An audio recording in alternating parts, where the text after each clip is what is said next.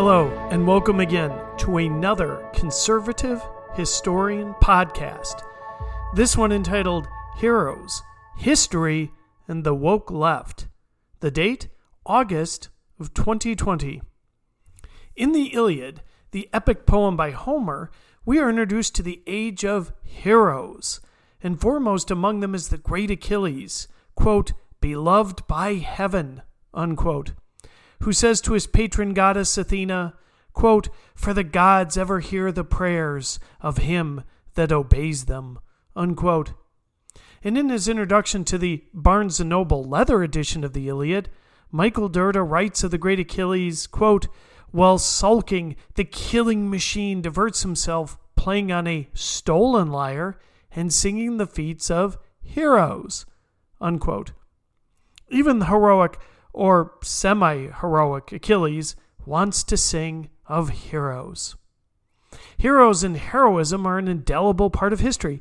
At the beginning of civilizations, many tales involve them the Sumerian Gilgamesh, the aforementioned Greek Achilles, or the Anglo Saxon Beowulf. What is also endemic about these tales is the notable flaws of the heroes.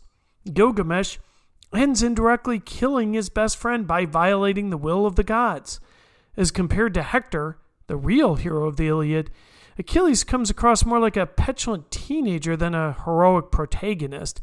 And in Beowulf, Hrothgar preaches to Beowulf against the sin of pride. Why would Beowulf choose to fight the monster Grendel without weapons? Because probably he is a borderline narcissist. These heroes have one thing in common, though their storytellers knew how fast heroes could become arrogant pricks. History's heroes have always continued to depend on the writer and the reader more than the actual figures' lives themselves.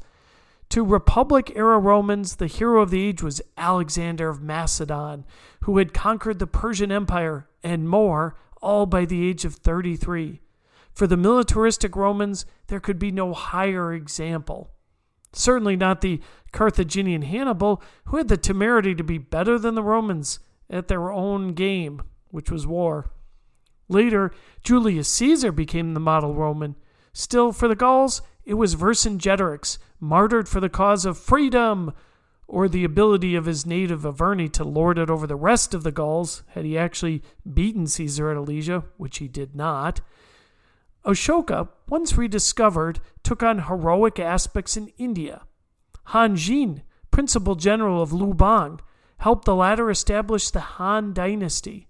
And then there are more colloquial heroes, such as the Arab Khalid ibn al Walid, or the Sword of God, and the Spanish El Cid, the former for pushing Islam across borders, the latter for pushing Islam back. Actual evil in history has always been at hand, but harder to find when one looks below the surface. When asked to name such scurrilous figures, many of the same appear Attila, Genghis Khan, and Ivan the Terrible, to name but a few. But whereas Attila gets all of the press, Theodoric the Ostrogoth, a more successful conqueror of the era, gets little note, though he also cut a swath of destruction through the dying Western Roman Empire. Genghis was a brutal conqueror who put whole cities to the sword, but so did his successor Tamerlane. There is a new Delhi because of what Tamerlane did to the old one. But Genghis's con- scale of conquest lasted generations after his death, whereas Tamerlane's died out immediately. Ivan was an effective czar, well, until his descent into madness and the murder of his son. But of course, forgiving Ivan of his uh, prolicide reminds of the quote of John Kenneth Galbraith. Upon being told that Herbert Hoover would have been a great president, not for the Depression, Galbraith responded, quote, Yes, but Switzerland would be a flat country if not for the Alps. Unquote. And then there is Hitler. So many 21st century writers like to apply charges of fascism to their opponents because the vileness of Hitler's accomplishments is so undisputed. Yet his contemporaries Stalin and Mao also directly orchestrated the mass murder of tens of millions of their people. However, no one evokes Mao as the archetype of evil with the same repetition as Hitler. Part of this was Mao's focus on keeping his bloodthirsty nature safely confined within China's borders. Had he tried to export his great leap forward, history might be more accurate to his nature than they are today. Stalin is even more difficult. There he is, sitting on Roosevelt's right at Tehran, and sitting next to the left of the ghost of FDR at Yalta. Despite his predations, including the purges, the mass murder of Ukrainians and Cossacks, and Eastern Europe's conquest, a war weary West was not about to confront, either military or historically, the man whose country had done the most to defeat Nazi Germany. Even Stalin, this evilest of villains, had a lair and try to imagine what World War II would have looked like if the daily count of 3 million Wehrmacht soldiers were in France rather than in Russia when the Allies came ashore at Normandy. That Stalin kept Russia in the war is part of his legacy, along with all of his vile acts. And whereas Hitler is a glaring example of depravity, his German predecessor, the Kaiser, is not so easily pegged. For one, where Hitler had absolute power, the Kaiser was, in many ways, a figurehead. Though Allied propagandists morphed the Kaiser into some sort of evil figure, World War I reality is far more nuanced than that. France was spoiling for a fight with Germany after the ignominy of the Franco Prussian War debacle. England wanted Germany to take down a peg or two for the hubris of challenging England's hegemony on the seas, and Russia entered the war not to directly fight Germany, but rather defend its perceived paramount position in the Balkans and continue to pursue its dream of taking Constantinople. Turks be damned. And the Austro Hungarians were a once great power blown around by the winds of change. In other words, World War I was not about heroism or villainy, but rather, really, about naked national self interests. In World War II, the Japanese military government of the mid 20th century also perpetuated war crimes, mainly against the Chinese, but without that central villain. Tojo was the leader during World War II, well, at least part of it, but not the progenitor of Japanese racism and imperialism. And he only became prime minister in 1941, well after Japan had begun the conquest of China. In the late 1500s, the Japanese, under the banner of racial superiority, had attempted to conquer Korea with an eye towards China afterward. It was one of those historical anomalies that, at that particular moment in history, Korea would produce arguably the greatest admiral of all time to send the Japanese packing. So, Japanese designs on China were not the result of a single villain, but rather a historical belief in their superiority and a historical belief in their right to rule Asia. Throughout the history in the medium of movies, which has had a lasting effect on the 21st century mindset, those featuring heroes are always number one in box office. Whether looking at total box office numbers or inflation adjusted, heroes reign. The Avengers, the people of Na'vi in Avatar, or the 1950s Moses in the Ten Commandments. With a few exceptions, the heroes are the archetypes for how a person should conduct themselves. And even in those without, let's say, a clear hero, such as Titanic or Gone with the Wind, there are heroic figures, such as Jack, who gives his life to save Rose, or Scarlett O'Hara, who finds her inner strength what is interesting is, is that even in the movies, the concept of evil is more nuanced. In Batman's tactics in The Dark Knight, making him all too similar to the Joker, is the paramount Avengers foe, Thanos, pure evil, or rather a galactic eco warrior with a Malthusian outlook? And many of the great things in the epic Star Wars, well, at least the first three movies, was that the line separating the quote good Jedi's, quote, from the bad was not ocean wide. Darth Vader, an archetypal villain who is strangling people left and right in the first movie, saves his son's life by the third, giving up his own. Roger Ebert used to say that the villains made James Bond movies. This supposition is only partially correct. Thunderball was good, but the villain Largo, eh, so so. And I love the villain Drax, but the movie Moonraker, ugh. Whenever real life movies are made, it is no longer hard to discern who the villains will be. well, at least in 2020. In 1992's True Lies, it was a Pakistani, no more. In China? As noted in the Washington Examiner, quote, in 2012, for example, a leaked script of Red Dawn prompted outrage from Chinese state media as the film was set to depict an invasion of the U.S. by China. In response, MGM scrubbed all references to China, substituting North Korea as the villain bent on taking over the U.S. Unquote. When Disney gets nearly 15% of its box office from China, the heroes are Chinese, such as Mulan, and the villains are sort of vague Asian steppe tribes.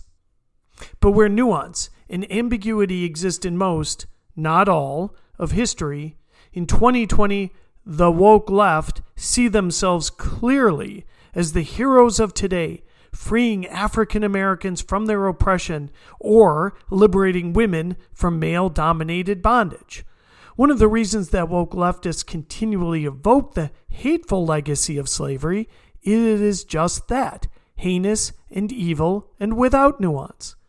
I have noted that there are examples of vileness and evil in history without question. The Holocaust is one, and slavery is another. But what of the roles in 21st century black inequality? It is easy to condemn a single police officer such as Derek Chauvin but what of the liberal mayors and governors and their personally appointed police chiefs? What role of the liberal dominated big education complex that has ruled over education for 50 years has continued to deliver unequal outcomes for students? What is the role of that? What of black leaders, such as Barack Obama, who rail against inequalities and yet purchase $15 million homes in mostly white enclaves such as Martha's Vineyard? What is the role of a culture that almost denigrates two person households, something that even Obama celebrated? These are debatable, nuanced discussions, not the stuff of good versus evil, not necessarily the thing of heroes and villains. What is so concerning about the woke left is not their motivation. As a conservative, I share some of them, albeit with the notable difference of creating equal opportunity versus equal outcomes. But as a conservative, equality is still the goal. What is concerning with the woke left is their certitude. And in that certainty lies the justification for a burn it all down mentality. How many heinous acts have been committed throughout history in the name of certitude? The perpetrators of the Roman proscriptions, the Spanish Inquisition, the Russian pogroms, and the Holocaust were all quite certain that what they were doing was absolutely correct. None of these was completed in the heat of the moment or a, or a people gripped by passion. Instead, they were thought out, planned, and formally executed. To question something, such as whether African American travails are the stuff of police discrimination, is the soul of reason. Blind faith is the stuff of certitude. The nuanced and sometimes scurrilous history of the United States burn it down and replace it with something else. The Declaration and the Constitution? Written by slaveholders, so trash them both and replace them with something else. Lincoln? Even the great emancipator is now seen as flawed and needs to be put on the trash heap. The earlier evocation of the Dark Knight movie was intentional. The real difference between the characters is the one wishes to reform but save what is already good, but the other wishes to burn it all down. But what of the conservative ethos preached in this podcast and on the pages of this website? The desire for smaller government is so that the certain cannot have grand power to achieve their aims, beneficial though they perceive them to be. The desire for liberty is to contain and challenge the certitude of others, and the wonder of capitalism is that it channels the natural inclination of individual choice and mutual benefit to a successful end. And what of other certitudes held by this conservative, myself?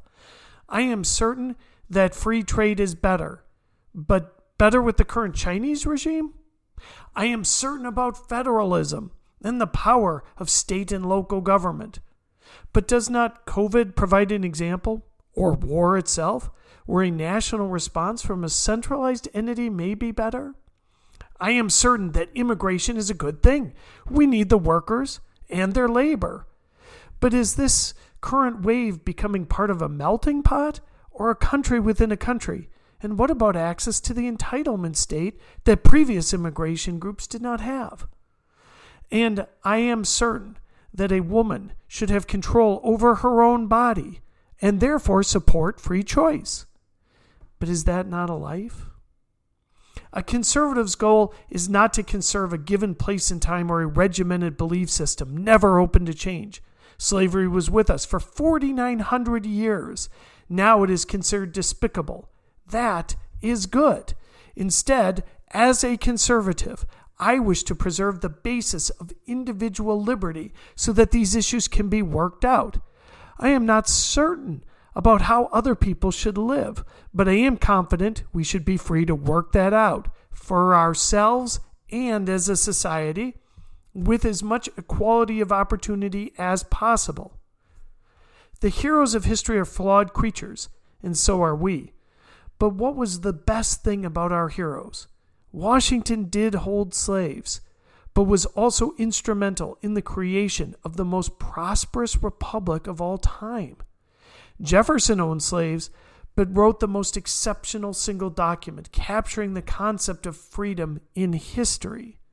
At one point, Lincoln conceived of a country in Africa where the slaves could return, but later did more than any other human being to free over 3 million uh, fellow human beings. Martin Luther King Jr.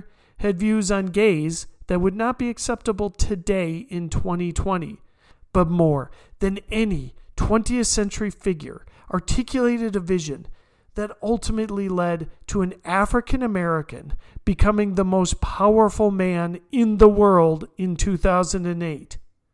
They were all flawed, but they were all heroes.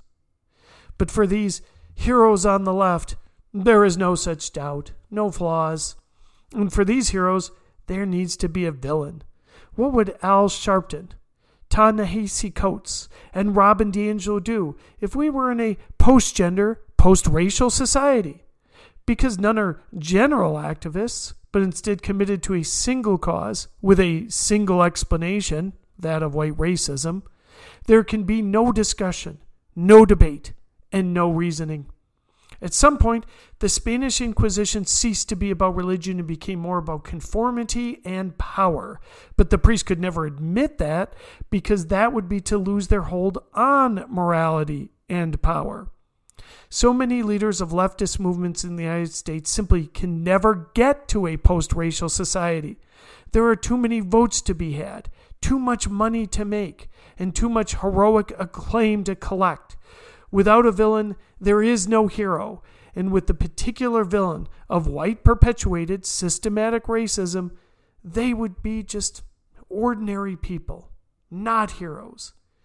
And within this divisiveness, the divisiveness that the woke left is creating, lies the current, real villainy. Thank you.